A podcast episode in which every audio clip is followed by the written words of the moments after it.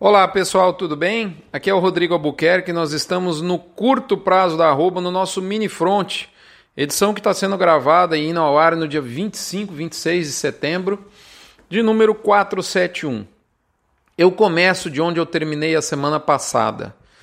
A magia dos 250, moçada, se tornou realidade e digo mais, ficou no retrovisor os 250 em vários locais. Posso citar aí, por exemplo, Pará, Minas Gerais, Mato Grosso do Sul, mesmo São Paulo, obviamente.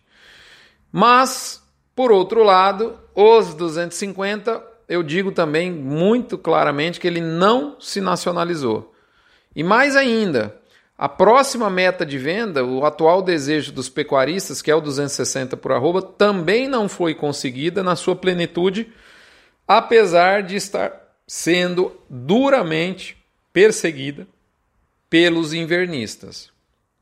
E eu trago esse primeiro, primeiro arranque do mini front no nome de Alflex. Alflex é identificação animal, o resto é brinco e no nome de Asbran, que reúne 80% da indústria de suplementação mineral no Brasil, que dá suporte para que essas empresas, né, cada uma na sua linha de conduta técnica comercial, possam trabalhar com mais, é, eu diria, justiça, por exemplo, na área tributária, com mais possibilidades na área técnica, organizando o setor. Isso é tão importante para viabilizar a, o principal insumo dentro de, do pacote tecnológico de uma fazenda que eu faço questão como pecuarista de privilegiar uma empresa que vá me dar, vai me fornecer suplementação mineral e que seja filiada da Asbran. Não entra na fazenda uma empresa que não seja filiada à Asbran. Beleza, moçada? Por esses motivos. Bom, Vamos voltar aqui aos 250. Beleza, se tornou realidade, foi para o retrovisor, mas não nacionalizou e não renovou. No 260, que é o. né? Estava dizendo, não, não, não aconteceu ainda na plenitude. Diferentemente de todas as dezenas anteriores, né? os 200, 210, 220, 230, 240, enfim, todas psicologicamente importantes, todas foram rompidas e rapidamente nacionalizadas. Diferentemente disso, os 250 não tiveram o mesmo comportamento. Inclusive, os pregões da bolsa na semana denunciaram isso. Mesmo com o indicador tendendo a 254 no tico-tico, o mercado futuro não, nem o mercado futuro foi nos 260. Então, assim, a pergunta é: o que teria mudado no mercado, Rodrigo? Alguma coisa mudou? Eu respondo essa pergunta em nome das minhas empresas parceiras MSD, Vmax, Cargill Nutron, UPL Pronutiva, Cicobi Cred Goiás e Boitel da Agropecuária Grande Lago. Essas nossas parceiras vão me ajudar agora a responder a fatídica pergunta: alguma coisa mudou? Se sim, o que teria mudado? Vamos lá. Como sempre, eu gosto de dissecar o assunto. Então, se alguma coisa mudou, que justificasse mudar direcionamento de preço, né, tem que ser com oferta e demanda. Do lado da demanda externa, eu diria que nada mudou. Muito pelo contrário, as vendas seguem performando, inclusive porque o dólar voltou a operar no alinhamento dos 5,50. E aliás, esse foi um dos motivos que fez o milho reverter a tendência de acomodação no mercado interno e subir fortemente na bolsa nessa semana. Para vocês terem uma ideia, o contrato de novembro, né, que é o próximo vencimento, no milho é a cada dois meses, ele vence dia 15, diferentemente do, do boi, né? Portanto, já passamos pelo vencimento de setembro, nós estamos falando agora de novembro. Ele orbitava no final do pregão da sexta-feira, da tarde de sexta, no nível de 63,40 por saco, que é a, inclusive a máxima já alcançada pelo contrato. Isso tem uma consequência muito grande é, para o boi em vários sentidos, né? Bom, mas o que eu quero dizer é o seguinte: do lado externo, moçada, Se estava bom para vender carne semana passada, há 10 dias atrás, um dólar a 5,25, que dirá com dólar de 5,50. Do lado da oferta, alguma melhoria de volume aparece pontualmente em algumas praças. Então dá para dizer que teve alguma mudança. Calma, não estou falando e de fato não vejo nem em curso, nem à vista, nenhuma enxurrada vigorosa de boi é, se tem, mas assim, moçada, se tem algum momento do segundo semestre em que a difícil tarefa de entregar gado gordo via confinamento de 2020 pode apresentar algum volume de entrega, eu tenho, eu, eu, no meu entendimento, tem que ser entre o final de setembro e final de outubro. E parece que é isso que o mercado, inclusive o mercado futuro, vem olhando.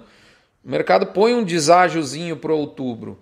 Eu não acredito em mudança brusca no padrão de oferta do ano. Eu já repeti isso incansavelmente aqui. Ou seja, padrão de. Desculpe. Padrão de oferta curta. Mas algum fôlego novo na entrega de animais, eu espero para esse período e eu diria que é normal. E esse fato já ajuda, ou pelo menos essa expectativa, já ajuda a acomodar alguma, algum ânimo aí, moçada. Então esse é um ponto que eu, que eu listo como uma possível mudança. Vou beber uma água aqui que choveu, mas é pouquinho, tá seco, senão eu vou começar a tossir. Não é corona não, calma lá. Pronto, maravilha da tecnologia, fez eu beber água num, num piscar de olhos aí. Mas enfim, então detectamos já alguma coisinha, já é uma pista. Segundo ponto, Aí vem outra pista, moçada. Do lado da demanda interna, a gente viu que o meio de mês foi capaz de colocar um freio no atacado, que também não conseguiu romper, assim como a arroba nos 250, não conseguiu romper os 16 reais por quilo na carcaça casada. Tal como nós dissemos no último mini front. Eu disse a seguinte frase há uma semana atrás para você. A carne está namorando com seu limite máximo. E isso de fato se provou verdade. Aquela aquele indício até então de, de, de sete dias atrás se mostrou realmente verdadeiro. Alguns frigoríficos de mercado interno postergaram embarques por interrupção do fluxo de saída de carne. Eles ainda vão nas mesmas ofertas de preço, mas ó, não posso embarcar na quarta como eu tinha te falado, vou ter que embarcar no, no, na outra segunda, porque deu uma engasopada aqui. Eu, eu, usei esse termo, inclusive, na semana passada e de fato isso se, se confirmou. Né? Eu diria que, inclusive, algum, com, alguma, com algum, algum aumento da, da, da gravidade né? desse ponto que eu estou relatando aqui. Né? Algumas indústrias partiram para férias coletivas, isso estava acontecendo em Goiás. Parece que aqui em Goiás ia voltar, mas vai voltar um pouquinho mais para frente só. Rondônia e por aí vai. Então, assim, aí você vai me perguntar, puta, Rodrigo, então mudou tudo. Pode esquecer aquele, aquele estudo que você fez da arroba de 300 reais tudo bem que não era a sua aposta, Rodrigo, mas pelo menos você tinha apontado um caminho, né? Pode esquecer aquilo que você falou semana passada? Não. A minha resposta é não. Calma. Pode ser até que irão te vender a ideia de que o boi é para baixo. Mas na minha opinião, a minha opinião é totalmente diferente. Quem sabe uma estabilidade sim pode estar chegando, pelo menos por alguns dias ou semanas. Eu digo mais, moçada. Caso a arroba deixe de galopar, ela vem num galope muito forte, né? Ou até deixe de trotar, ou até assuma o ritmo de um passo, né? Aproveite o momento. Quem sabe a reposição também não atenua o tom da fervura, que está violento, moçada. Sei não. Olha lá, pode ser que nem teremos uma, uma viagem nesse nosso bovino ao passo, né? ao ritmo do passo nesse final de setembro, começo de outubro. Mas talvez um trotinho. De toda forma, parece que aquele galope forte perdeu um pouco o ritmo, isso é inegável. Agora, vamos lá, moçada. Eu tenho certeza que um bom cavalo e um bom cavaleiro não despreza um pouco de passo após um galope violento, para pegar um fôlego, logo depois entregar uma nova arrancada. O que, que eu quero dizer para vocês, moçada? Deu para entender? Não, então eu vou explicar. Quem sabe no final de outubro, início de novembro, com a concomitância de quatro fatores que eu vou listar agora, que são eles: recuperação econômica em V, uma concorrência menos pujante das proteínas alternativas devido à elevação do custo de produção e devido a uma demanda forte. Lembro você, quando eu digo proteína alternativa aqui, eu estou citando muito, lembrando muito do frango. O frango é um tanto de milho e soja com um pouco de água que anda em cima de duas canelinhas amarelas. Então, assim, milho, moçada, amarra as carças com milho. Né? Amarra as carças com milho. Então, quem sabe o aumento de custo de produção, que é o segundo fator, deixando a proteína alternativa mais cara, isso está ocorrendo fortemente já. Quem sabe também com a concomitância do terceiro fator, que é a continuidade de um bom volume exportado e por fim, o quarto fator, uma menor oferta em novembro. Eu tenho certeza que ela vai vir, na minha concepção. depois dessa mini, minúscula marolinha de setembro e outubro.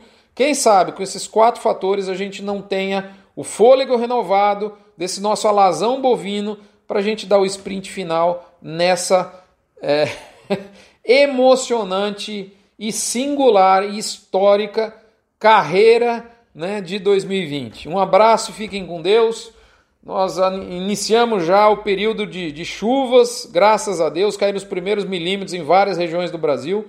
Ainda não é muito, não dá para dizer que a seca foi embora, ainda tem desafio com fogo, tem ainda muita tensão, mas é, a gente inicia claramente o período de transição. Muito importante você usar toda a ferramenta do gerente de pasto e, mais do que isso, você usar o método do gerente de pasto para que você tenha essa transição muito bem orquestrada. É um período crítico para a produção. Um abraço, fiquem com Deus. Essa semana tem embarque, vou depositar novamente um real por cabeça batida na campanha do Agro contra o Câncer. Um abraço, fiquem com Deus, até a próxima semana.